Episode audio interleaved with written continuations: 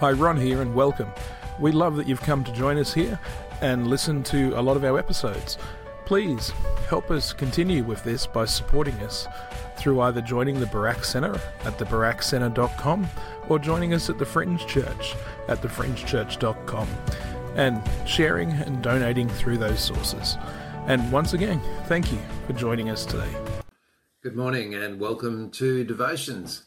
Uh, it's with great pleasure drum roll that we open the book of Revelation uh, at chapter 1, verse 1, and get down to business.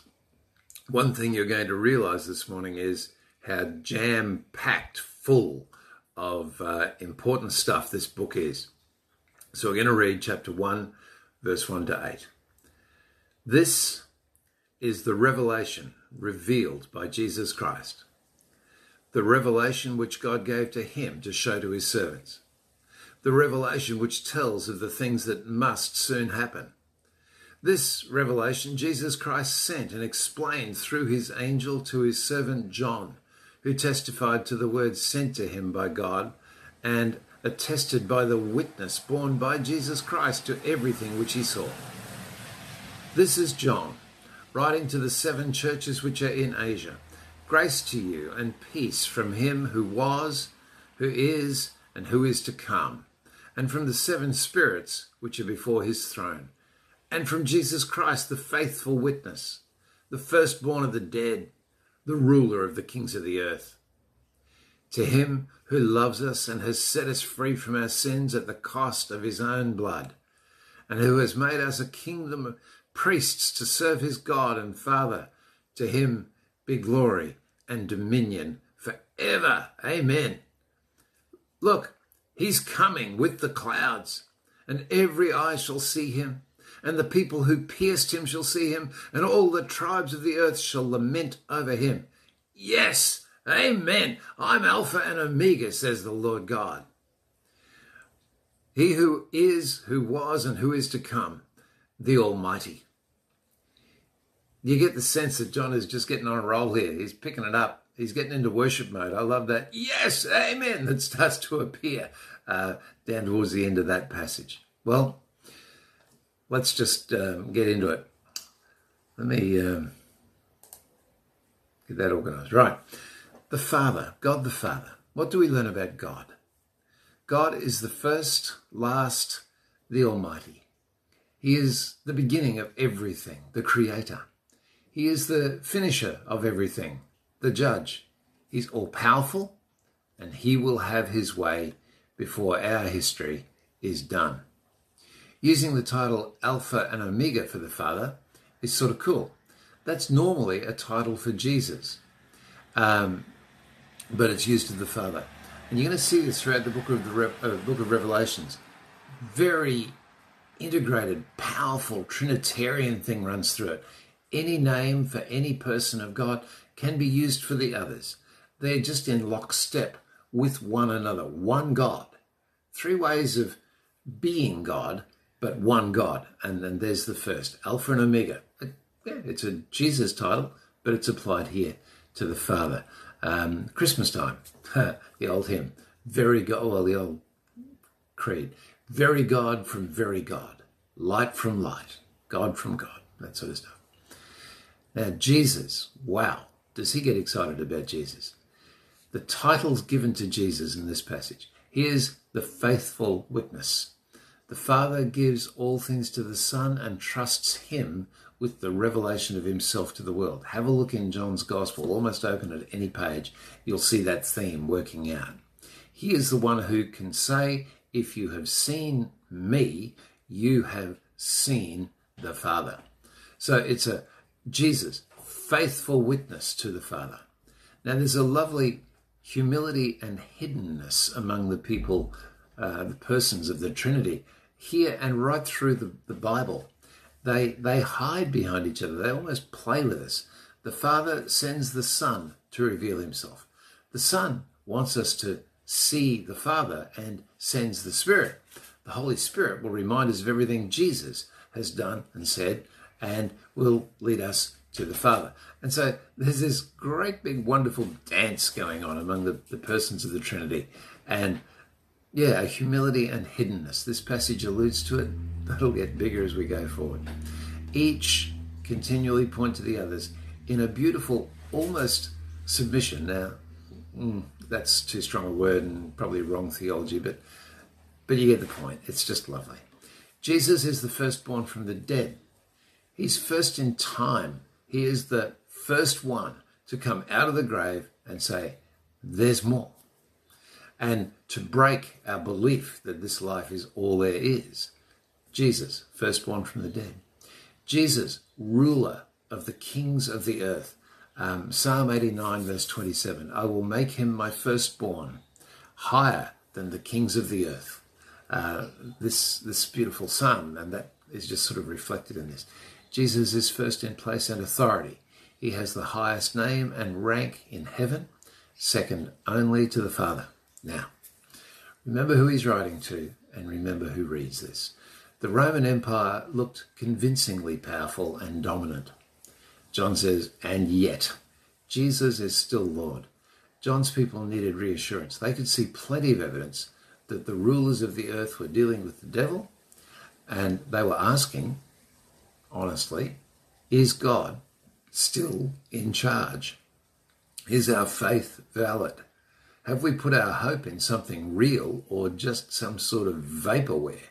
Is religion no more than flim flam and some sort of, you know, drug that we can use to cope? And honest people still ask the same question. The rules of our world now are sometimes political, but also the great corporations, governments, influencers, pop stars. These are the people who control things. The people with big money. Heroin and arms are our biggest traded items. Community and love have been replaced in many hearts by individualism and ambition. Our priests and wonder workers are no longer religious, they're scientists and technicians and physicists and so on sexual behavior and identity has shifted. Technology, cyborgs are a thing now. You know, we've got machine parts driving people. Uh, models of family and politics are changing in ways that leave us all wondering what will the results be? And humble, honest people look at their faith and say, Is God still in power? Or has something happened? Is Jesus still the ruler of kings. And to honest people in every generation, including ours, John offers encouragement, faith, and hope. He asks of us that we believe that looks can be deceiving. God is still present. He is passionately working to fulfill his intention that none should perish. Everyone should repent, and a new heaven and earth should be established.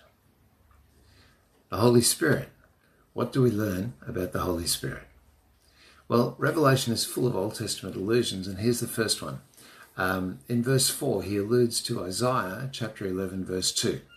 The seven spirits of God are wisdom, understanding, counsel, might, knowledge, piety, and the fear of the Lord. Now, this is sort of a strange identification of the Holy Spirit. Um, because that's a passage that we would normally apply as prophecy of Jesus. But again, notice this thing, and this is this is one of the biggies. It's the Trinity is big, but the identification of the Spirit of Jesus with the Holy Spirit is absolute in the book of Revelation. The John's understanding of the Holy Spirit is this is just Jesus still with us. This is the Spirit of Jesus in our midst. So that is going to come. Now, that's something really quite wonderful.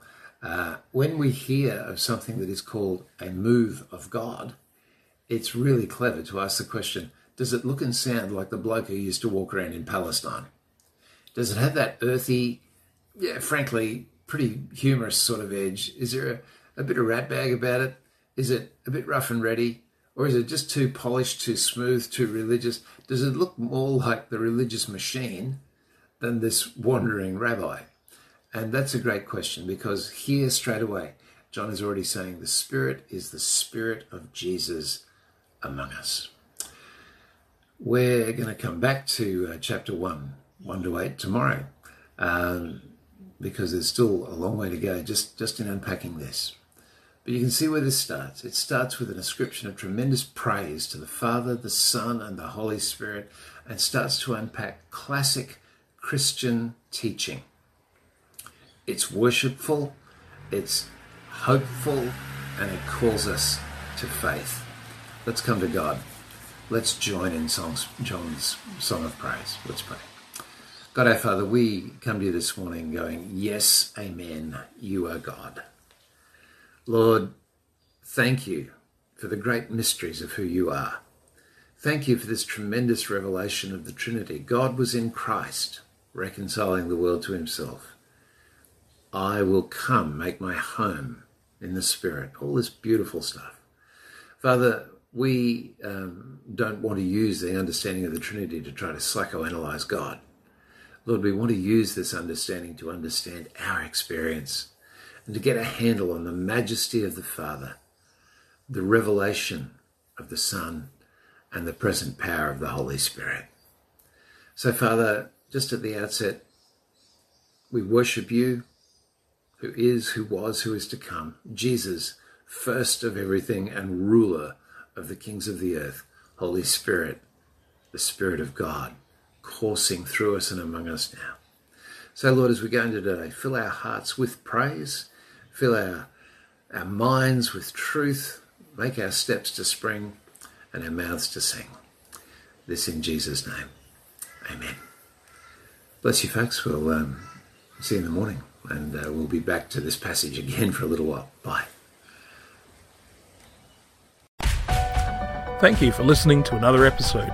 And please, don't forget to sign up to the barackcenter.com or thefringechurch.com and help support us so we can reach many more.